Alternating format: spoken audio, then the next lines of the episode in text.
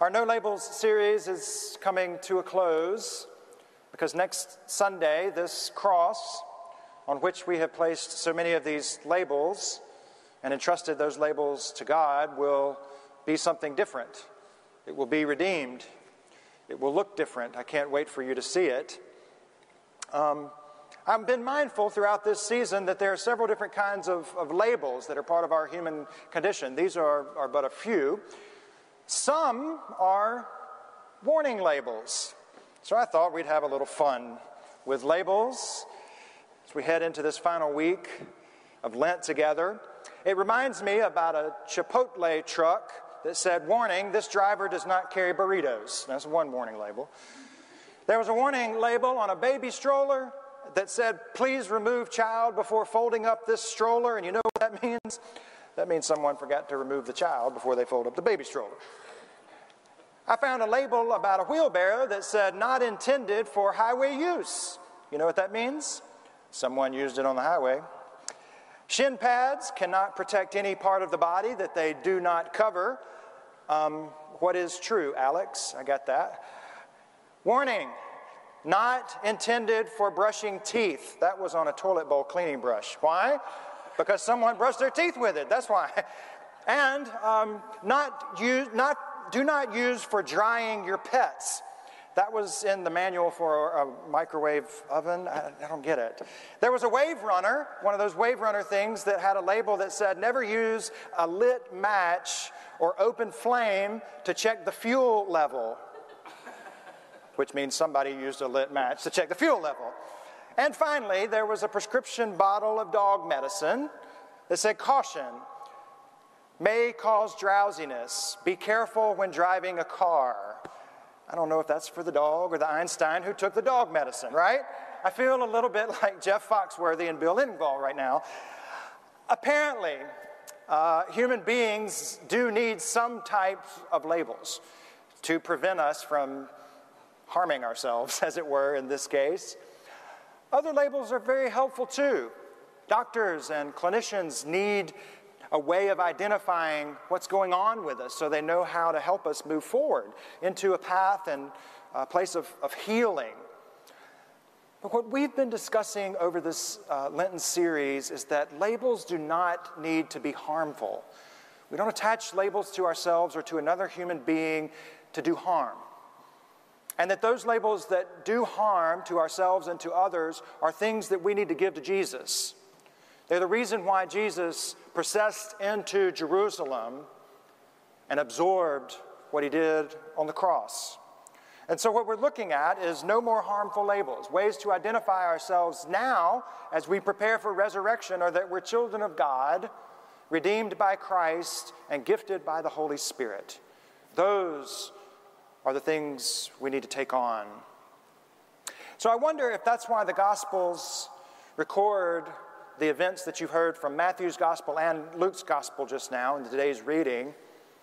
I wonder if high on the mount there at Bethphage, Jesus looked over the Kidron Valley and he heard all of these festive sounds coming from inside Jerusalem. And I wonder if he thought, My Lord, there are so many labels that I need to remove, and this flock doesn't even get it. Or maybe, maybe he was actually thinking, you know, 99 of them get it, Father, but there's one sheep that still needs me. In this account, beginning the events of Jesus' life here on earth, we can hear the anguish. The weight of the world is beginning to press down on Jesus. It's crushing. And so he leaves that mountaintop, not far from Bethany, where he was actually anointed.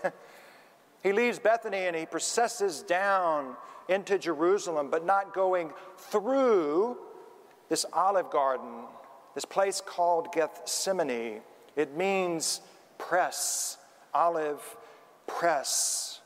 So I see this weeping Messiah and the weight of the world pressing down on him. And then I see him going down into this valley on his way to the cross. And I wonder and I'm reminded that it won't be the last time that he's in this garden with the weight of the world pressing down on him.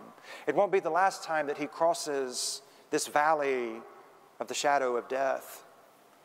What we're witnessing, friends, is the full unfolding of Jesus' humanity because in a few days he will die an actual, literal death.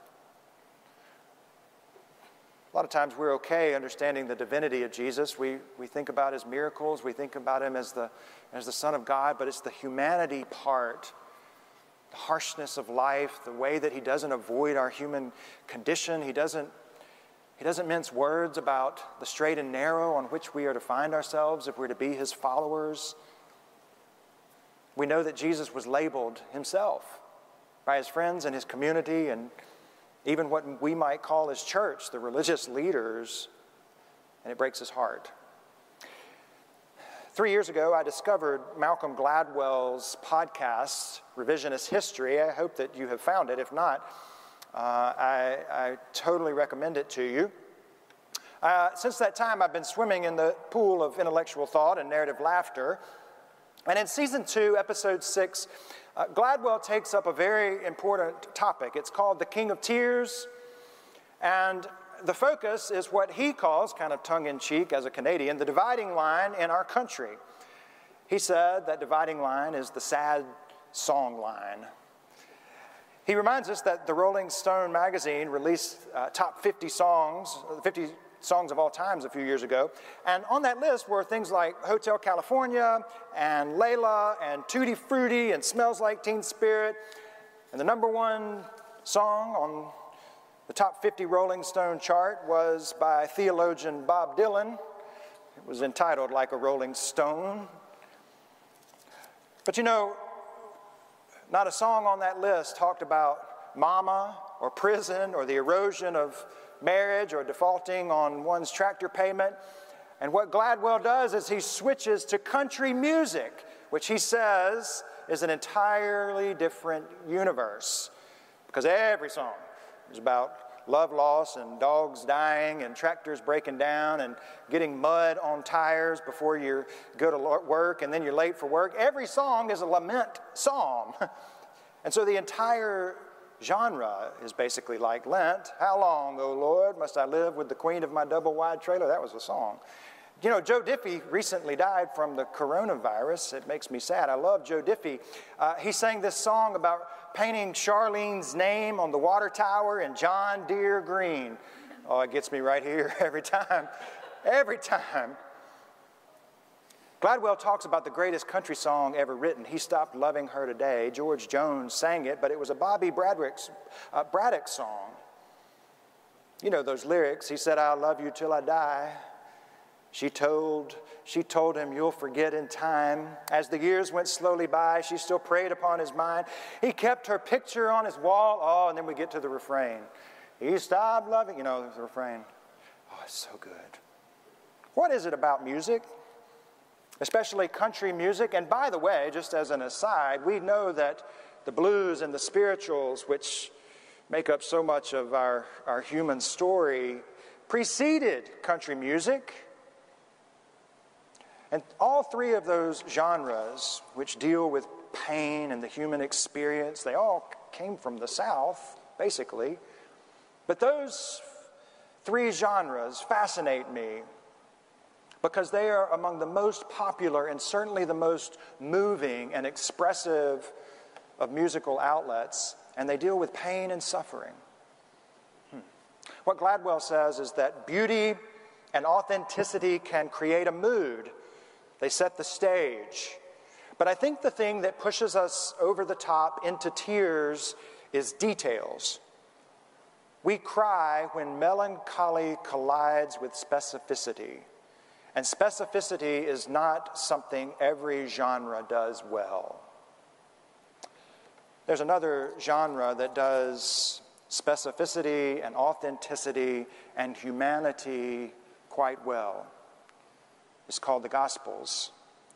And what we read in the narrative today and throughout this holiest of weeks is one part agony, it's one part ecstasy but it's fully specific about Jesus' mission that Jesus is willing to go through and to our pain, that Jesus is willing to go through and to all of the labels that divide us from our God, from ourselves, and from one another.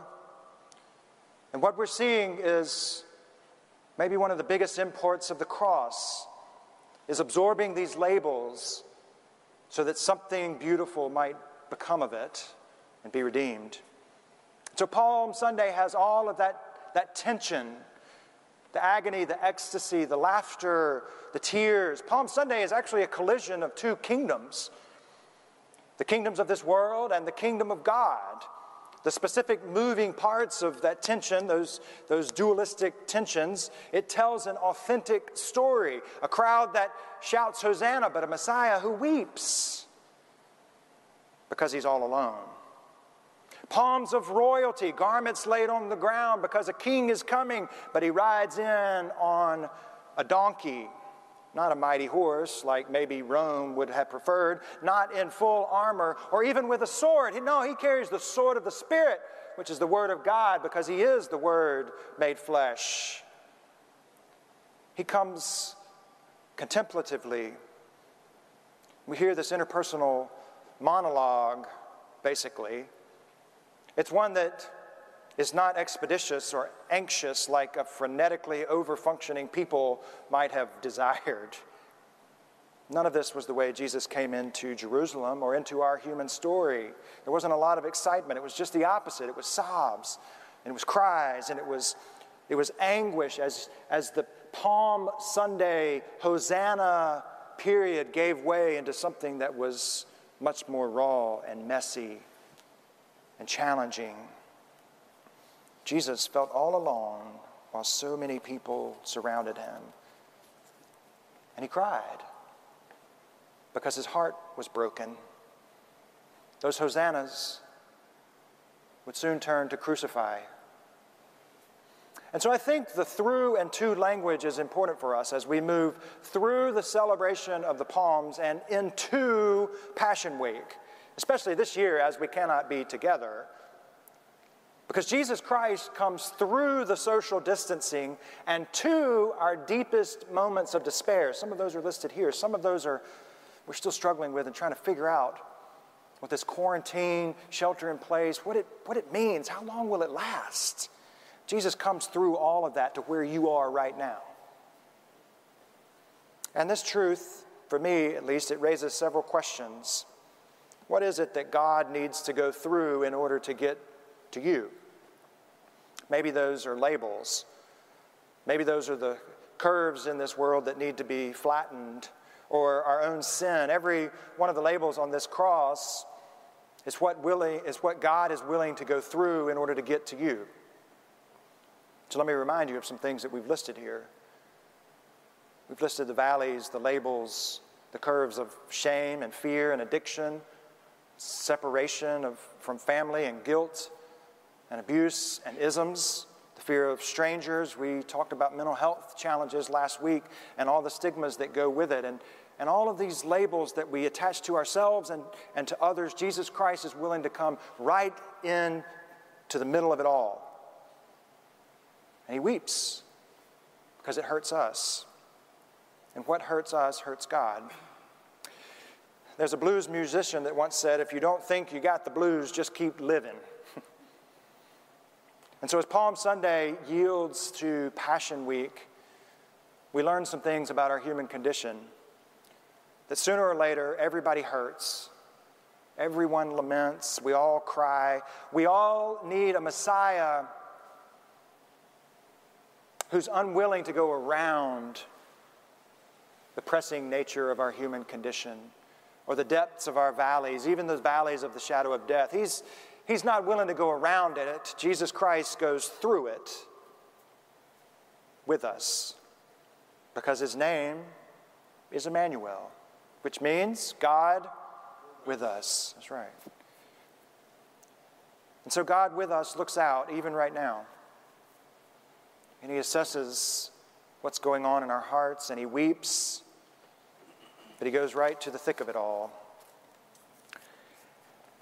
And there's another reason I think Jesus Christ wept that day, because I think he's looking out over the city that he loved so much the zip code, as Lynn Sweet says, the zip code that he loved so much, and his heart broke. And so, what does it mean that the person who came to save the world from its labels and from itself would first cry over its own, his own zip code? It's fascinating, really. Just a few chapters early, we hear about the Annunciation and the visitation and yet again, there's an annunciation and a visitation of Jesus the Christ, and nobody is willing to listen. So, one of the challenges for Palm Sunday is to say, Lord, give me ears to hear and eyes to see what breaks your heart. And that raises another important question What does cause heart, God's heart to break in our city? And whether you're watching right now from Montgomery or from the river, river region or from the state or, or nationally, I know we have a lot of folks tuning in from all over. You can ask the same question about your own community. If Jesus Christ walked up to the highest building or the highest point in town and he, he looked out and took an assessment of things, what would cause him to cry? What would break his heart? And the challenge is whatever it is that breaks Jesus' heart ought to break our heart. Amen? Amen. So I, walk around, I walked around the neighborhood some this week, safely apart from everybody else walking. And I developed a list of things that I thought would cause Jesus to weep because I saw wealth and poverty.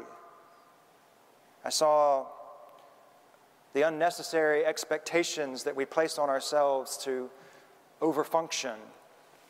Pointing my fingers at myself here. I saw the fear of being alone for four weeks or six weeks or eight weeks in the eyes of people I passed. I thought about the compromised immune systems of so many people who can't come out of their homes right now or even their cars because of this infection. And then I thought about the strain and the stress and the weight on our doctors and nurses and first responders and healthcare officials right now. And I thought about the overall heightened anxiety levels in communities all across this country. We're all scared to death. And I think Jesus, somewhere very humbly, rides on in through it. It says, Do not be afraid. I'm here with you. God's heart is the first to break when people suffer and hurt so I don't believe for a single second that God is causing this pandemic or its effects. I don't believe that. But I do believe that Jesus Christ continues to work through it in order to get to what God loves the most people and communities, to heal them, to redeem the places that are broken, to reclaim the hearts that have been hurt by labels and pain. You know, I said it a few weeks ago, and it's floating around out there still, but it's worth repeating that this, this virus, this coronavirus, it does not discriminate based on age or gender or color or class or talent level or insured or uninsured or employed or unemployed or Republican or Democrat or Catholic or Jew or Muslim or Protestant or Auburn or Alabama or whatever. It knows no boundaries. This virus goes right through it all. But so does grace. And Grace looks out over the city and, and weeps. And it goes through all of that pain to get right to the heart of the matter. That's what Jesus does. He comes down through this pressing situation. He's sobbing. He goes down through the valley and he comes up to the city. And the very first thing that he does is he goes to the temple, the heart of community life, right to the heart of the matter is where Jesus Christ goes. And he sees that there's so much corruption and filth that he braids this whip and he starts driving like cattle. You know, the shepherd's mad. He starts driving out all of this filth. And I think it's a way of showing that Jesus Christ is willing to come through all of our mess to the chambers of our hearts to make us clean, to make us whole, to redeem us to God, to one another, and even to ourselves. Friends, let me caution us today not to go from waving these palms straight to smelling the lilies next week. We don't need to go from a Palm Street party to an empty tomb mystery. There's too much life in between to go from Palm Sunday to Easter without going through the messiness of Holy Week. We want to walk around it. But if we're serious about answering the call that Jesus gives that says, Follow me, then we'll walk right through Holy Week with him. As messy, as messy as it might be. We're so tempted to say, oh, if I was Jesus, I would have stopped it all. I would have shut it down at any given moment. Uh huh, I know. I would have too. I wouldn't have heard that rooster crow. I would never have denied him, except that I do. I would have helped Jesus wash other people's feet, except that I wouldn't have. And so this week, please do not avoid the parts of the story that make us uncomfortable. We need to go through them because Jesus did. We need to see Jesus working to drive out the filthiness of, of the temple of our hearts and then be willing to do something about it. But then turning around and washing the filthy feet of the, the disciples who would betray him and deny him is powerful. We need to know that no matter what labels we place on ourselves or others, Jesus is inviting us to a common meal. And despite the way that we do label others, that from the cross in a few days, He's going to say, Father, forgive them. They don't know what they're doing when they label themselves and others. They don't know what they do when they bully themselves and when they bully others. Forgive them right now. We need to go through the garden to see disciples just like us who tried so hard to stay awake when Jesus needed them the most, but they fell asleep. Just couldn't do it. We need to see ourselves in the crowd a few days from now who would spit on him, strike him, and with the same tongues and mouths who shouted, Hosanna, each and every day we say, Crucify him. We don't want that radical of a God in our lives. We don't want that challenging of a gospel to change us so that we might have our hearts broken in the same way that Jesus did. No more labels, friends. No more labels about God, about ourselves, or about others. Jesus goes through it to get right to the heart of the matter. I pray we will do the same. Welcome to Holy Week. In the name of the Father, and of the Son, and of the Holy Spirit. Amen.